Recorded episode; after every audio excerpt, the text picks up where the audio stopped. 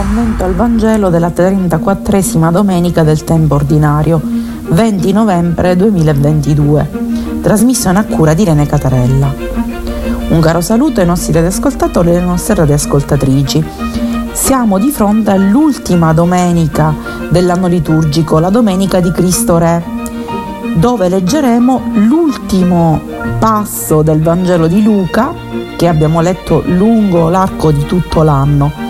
Siamo esattamente al capitolo 23 dal versetto 35 al versetto 43 ed è il momento in cui appunto Cristo manifesta la sua regalità, cioè ci farà capire che tipo di re è e che tipo di regno lui porta in questo mondo e a, a noi appunto chiede di aderire a questo tipo di regno. Ma prima di qualunque commento leggiamo il passo del Vangelo. Dal Vangelo secondo Luca. Dopo che ebbero crocefisso Gesù, il popolo stava a vedere. I capi invece lo deridevano dicendo, ha salvato altri, salvi se stesso, se è lui il Cristo di Dio, l'eletto. Anche i soldati lo deridevano, gli si accostavano per porgergli dell'aceto e dicevano, se tu sei il re dei giudei, salva te stesso. Sopra di lui c'era anche una scritta, costui è il re dei giudei. Uno dei malfattori appesi alla croce lo insultava, non sei tu il Cristo, salva te stesso e noi. L'altro invece lo rimproverava dicendo, non hai alcun timore di Dio, tu che sei condannato alla stessa pena. Noi giustamente, perché riceviamo quello che abbiamo meritato per le nostre azioni. Egli invece non ha fatto nulla di male. E disse, Gesù, ricordati di me quando entrerai nel tuo regno. Gli rispose, in verità io ti dico, oggi con me sarai nel paradiso parola del Signore. Ecco, questo è il passo del Vangelo che oggi ci viene proposto. Se scorriamo le pagine dei libri di storia, noi vediamo il succedersi di tanti regni che hanno avuto momenti di gloria, hanno sottomesso altri popoli, poi sono arrivati al loro declino e si sono sgretolati. I babilonesi che sono stati sconfitti e poi dai persiani, i quali ancora a loro volta sono stati sconfitti da Alessandro Magno, poi sono arrivati i romani. Si tratta di mondi che appunto passano, scompaiono e lasciano dietro di loro tracce di sangue, memorie di guerre, di crudeltà inaudite. Ma la nostra domanda è questa. A quale regno noi vogliamo appartenere? Di quale regno vogliamo fare parte? Esiste un regno che non tramonta? Un regno su cui io posso puntare la mia vita, sicura di non rimanere delusa. E la parola di Dio oggi risponde proprio a questa domanda. Il regno che rimane per sempre, quello che non ci deluderà mai, quello che ci rassicurerà e ci darà la vita eterna, è il regno che ci propone Gesù. Ed è il regno di cui lui ha parlato fin dall'inizio della sua vita pubblica, tant'è vero che il tema di questo regno ricorre ben 90 volte. Ma di che tipo di regalità si tratta? Ricordiamo che nel dialogo compilato il procuratore romano Gesù lo ha lasciato senza parole, perché Pilato non capiva di quale regno parlasse Gesù, perché Pilato conosceva solo il regno del, dell'impero, il regno dell'imperatore Tiberio, quello che si basava sulle legioni romane, e invece vedeva Gesù, re senza soldati, con dodici pescatori e alcune donne al seguito bisogna distinguere fra i due regni. E allora, qual è la proposta che Gesù ci fa? Innanzitutto, questi regni del mondo su che cosa erano basati? Erano basati sul pensare a se stessi, sull'egoismo, sullo stare bene in modo egoistico, sottomettendo gli altri e facendo violenza sugli altri è la tentazione che Gesù subisce nel deserto da parte di Satana, che dice a Gesù che se si prostrerà di fronte a lui gli darà successo e i regni che vuole. Cioè Satana è disponibile a dare a Gesù un regno, così come sono quelli del mondo, dove si pensa solo a se stessi e non si pensa agli altri. Ma Gesù come re non è così, perché Gesù si presenta come re sul Calvario. Il suo trono è la croce, la sua corona è la corona di spine, non ha scettro, non ha abiti di porpora, è nudo. E questo è il regno a cui lui ci chiede di far parte, un regno che è basato sull'amare i propri fratelli e le proprie sorelle, fino alla fine, amare anche chi ci fa del male, in modo incondizionato e gratuito. Ed è così che si mostra, ecco, lo spettacolo, il termine che userà Luca, ed è l'unica volta che usa questo termine, è teoria, che vuol dire proprio spettacolo, lo spettacolo che Luca vuol far vedere a tutti. Devono alzare gli occhi per guardare il Calvario, vedere chi è Cristo Re. È un Cristo che si fa crocifiggere, cioè dà la vita per chi ama, per tutti, è incoronato di spine, quindi non ha paura di soffrire per chi ama, è nudo perché non possiede nulla, ha lasciato tutto, non ha scettro che questo bastone pieno di pietre preziose che poteva servire a percuotere a colpire. Questa è la regalità di Cristo Re che questa domenica ci viene presentata.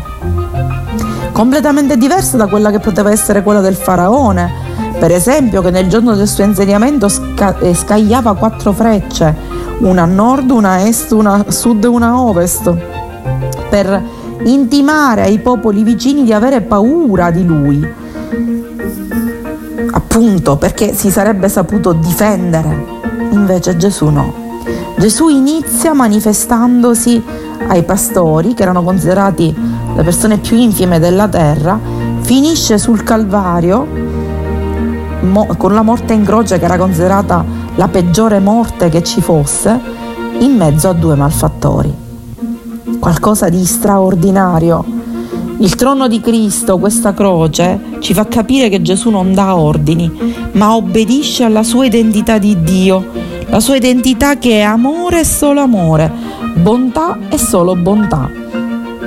E la nostra vita sarà riuscita quindi se saremo conformi a questa vita che vediamo sulla croce, cioè se riusciremo a donare la nostra vita, tutta la nostra vita per amore. Questa è la sua proposta di regno nuovo. I soldati che sono ai suoi piedi non sono i suoi soldati, assolutamente, non, no, sono chi? I soldati che purtroppo lo deridono pure e si trova fra due criminali, due persone che appunto avevano veramente peccato. Ecco proprio come posso dire la contraddizione, no? lo scandalo della croce. Vediamo chi sono i personaggi che gli stanno attorno. Ce lo dice Luca, il popolo che sta a vedere. Chi è questo popolo che guarda e che poi Luca dirà se ne andrà percuotendosi il petto dopo la sua morte? È il popolo che guarda perché non si rende conto di ciò che sta accadendo e quando non capisce come un uomo buono come era stato Gesù possa morire così, crocifisso, sia ucciso senza reagire. E il popolo rappresenta tutta quella gente che ben disposta vorrebbe capire il regno di Dio, ma purtroppo è guidata da persone che hanno un concetto di Dio completamente diverso. Il concetto di Dio del Tempio che eh, vuole qualcosa in cambio delle benedizioni. Quindi non hanno persone che la, li riescono a guidare bene. Infatti i capi passano il tempo, il secondo gruppo di gente che circonda Gesù, che in croce, passa il tempo a deriderlo. Sono proprio loro i veri responsabili di questa cattiva visione di Dio perché loro sono dominatori, non vogliono che il regno vecchio basato sulla violenza finisca e si instauri il regno nuovo, tant'è vero che lo sfidano questo regno nuovo e dicono a Gesù perché non scendi dalla croce, cioè propongono a Gesù di agire come se fosse il re di un regno basato sulla violenza che scende e deve fare guerra, come, sì, come Satana aveva tentato Gesù nel deserto. Quindi questa seconda proposta ancora di eh, rendersi violento come tutti gli altri, che Gesù ovviamente non accetta. Eh, qual è il rischio? Qual è il, il pericolo? Quello di ripiegarsi su se stesso e pensare a se stessi, di salvare solo se stessi. Non è questa la proposta di Dio. Dio pensa solo ad amare i soldati lo deridono pure, anche gli danno dell'aceto e anche loro dicono, intimano Gesù di scendere dalla croce.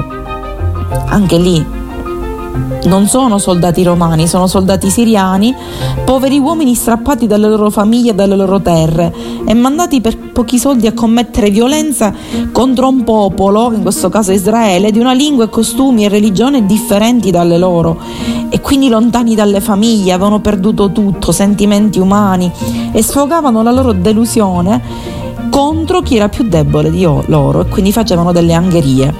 Anche loro ripetono a Gesù la stessa cosa perché sono stati educati a credere solo nella forza, in chi confida nelle armi e quindi scherniscono Gesù che invece sembra perdente. Tant'è vero che c'è pure una scritta sopra di lui. E Gesù na questi è il re dei giudei. Questa scritta in modo ironico la fece mettere Pilato, indignò molto i, i, sacerdi, i gran sacerdoti, i capi israeliani, i quali dissero subito a Pilato di eliminare, di dire che, diceva, che Gesù diceva di dire che è il re dei giudei, non che lo fosse, ma Pilato disse ormai ho scritto così e lo lascio. Pilato non sapeva di aver scritto la verità. E che cosa succede poi? Ci sono i due malfattori.